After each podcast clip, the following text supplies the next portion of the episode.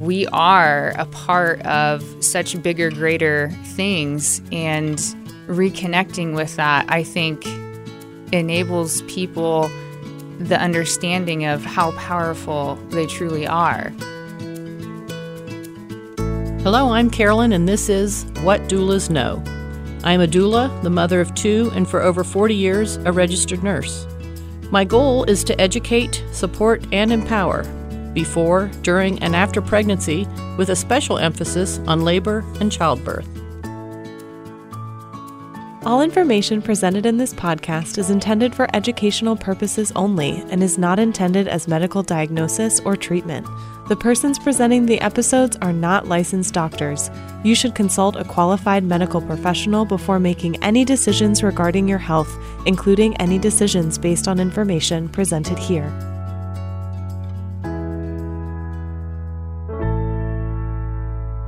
Hi, it's Carolyn with another episode of What Doulas Know. Today I have with me Teresa, and she comes with us filled with a variety of experiences and knowledge. She has training as a doula and is a student midwife. She practices massage therapy and Reiki, and her full bio is on the What Doulas Know website, which is whatdoulasknow.com. Teresa and I will be talking about the mind body connection in pregnancy, labor, and the birth process. And as we've talked about in other episodes, we realize how important that mind body connection is. Uh, practicing mindfulness during your pregnancy can help establish your ability to stay connected to the present moment, which is very important. Um, it helps you take it breath by breath. So, Teresa, welcome. Thank you. Thank you. What exactly is this mind body connection that is kind of all the rage right now, but has been practiced for a long time?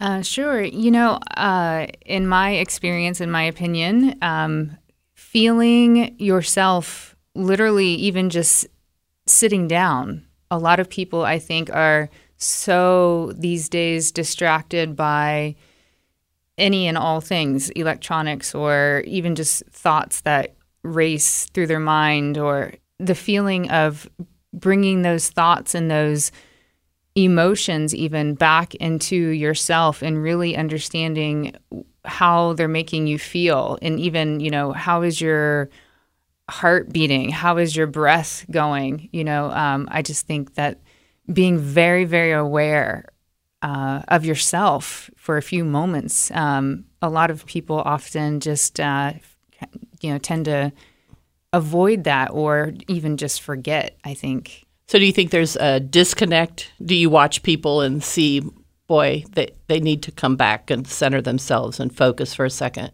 Yeah, I, I do feel like there are a lot of people walking around just very unaware of themselves, you know, just kind of going through the motions, literally that, that saying of going through the motions, that's what they're doing moment by moment. So, why do you think we need it? I think we need it because it's really reconnecting yourself to where I believe we've all come from. And it's like to source, to earth, how we, you know, we are a part of such bigger, greater things. And reconnecting with that, I think, enables people the understanding of how powerful they truly are. So when you are uh, newly pregnant, mm-hmm. I think that you feel every single thing in your body, and then your mind can react in several different ways. Like oh my gosh this is amazing i'm pregnant and this is happening or oh holy crap that cramp what was that? Am i having a miscarriage? Am i is it implanting in the wrong place?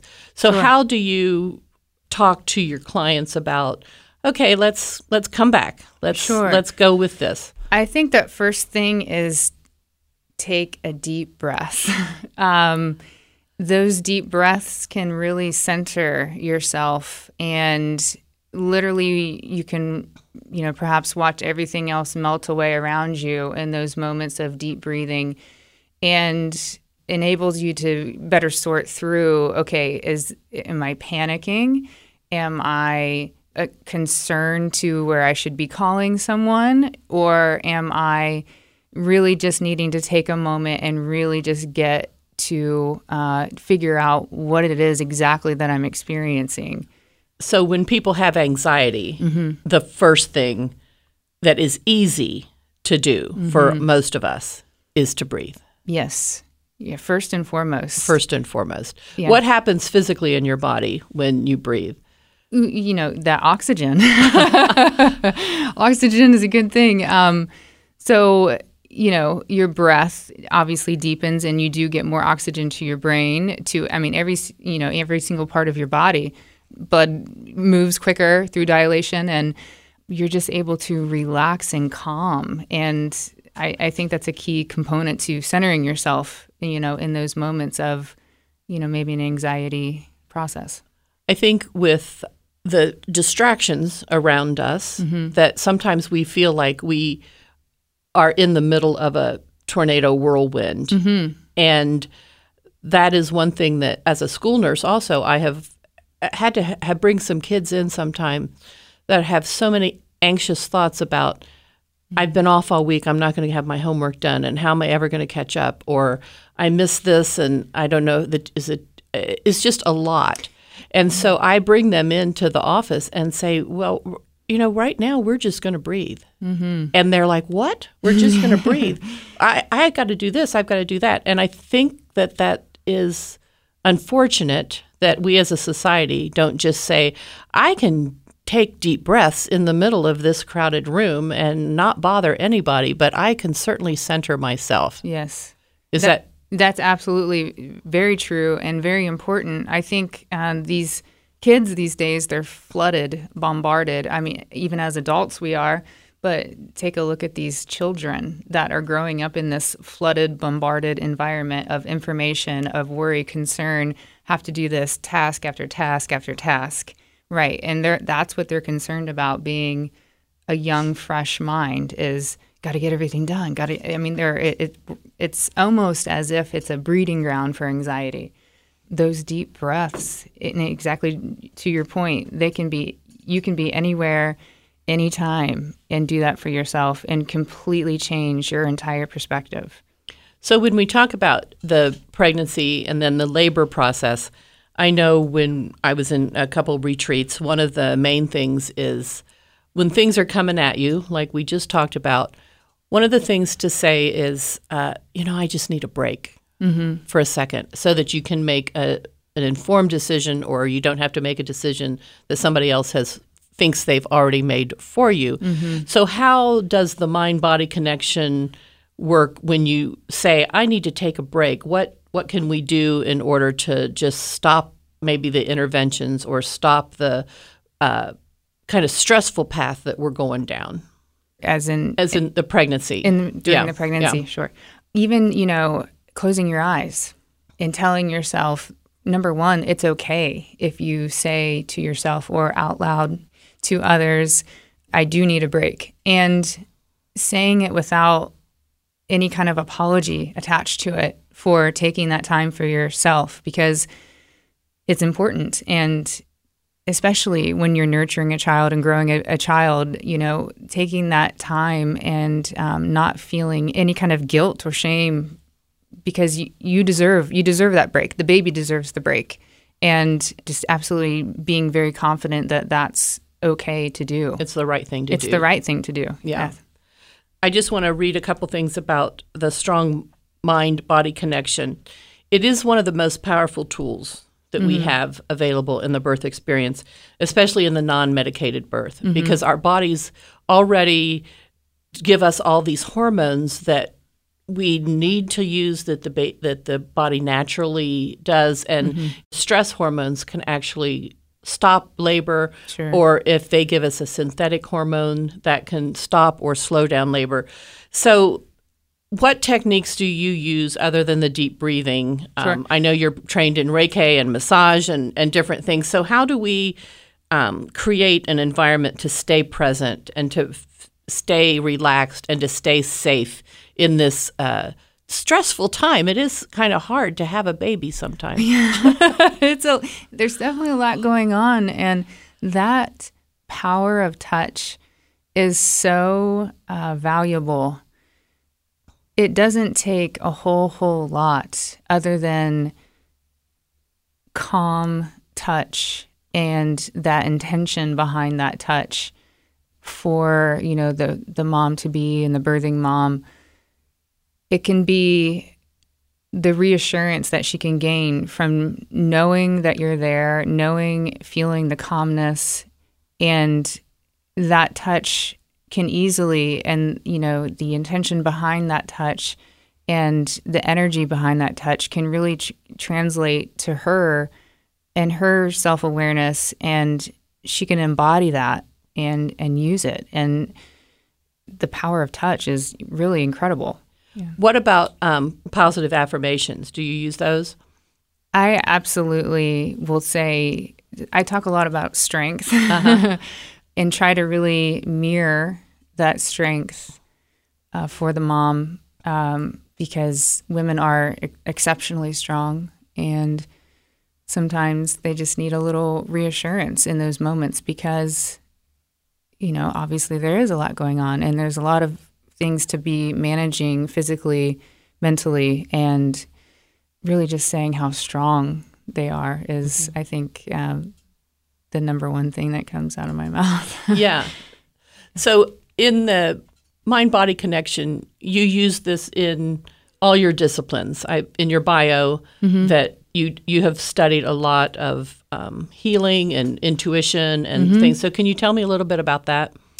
visualization and really centering yourself and as far as birthing goes you know you can go through the whole entire birthing process in your mind and really develop that sense of where you're going even before you've gone down that path and even though it may not be exactly how you visualize it ahead of time you're still at least familiar with the path that you're that you're on and i think that can be exceptionally potent as far as helping you get to you know the end or uh, get to the desired destination obviously in this case the birth of the baby you Yeah. know?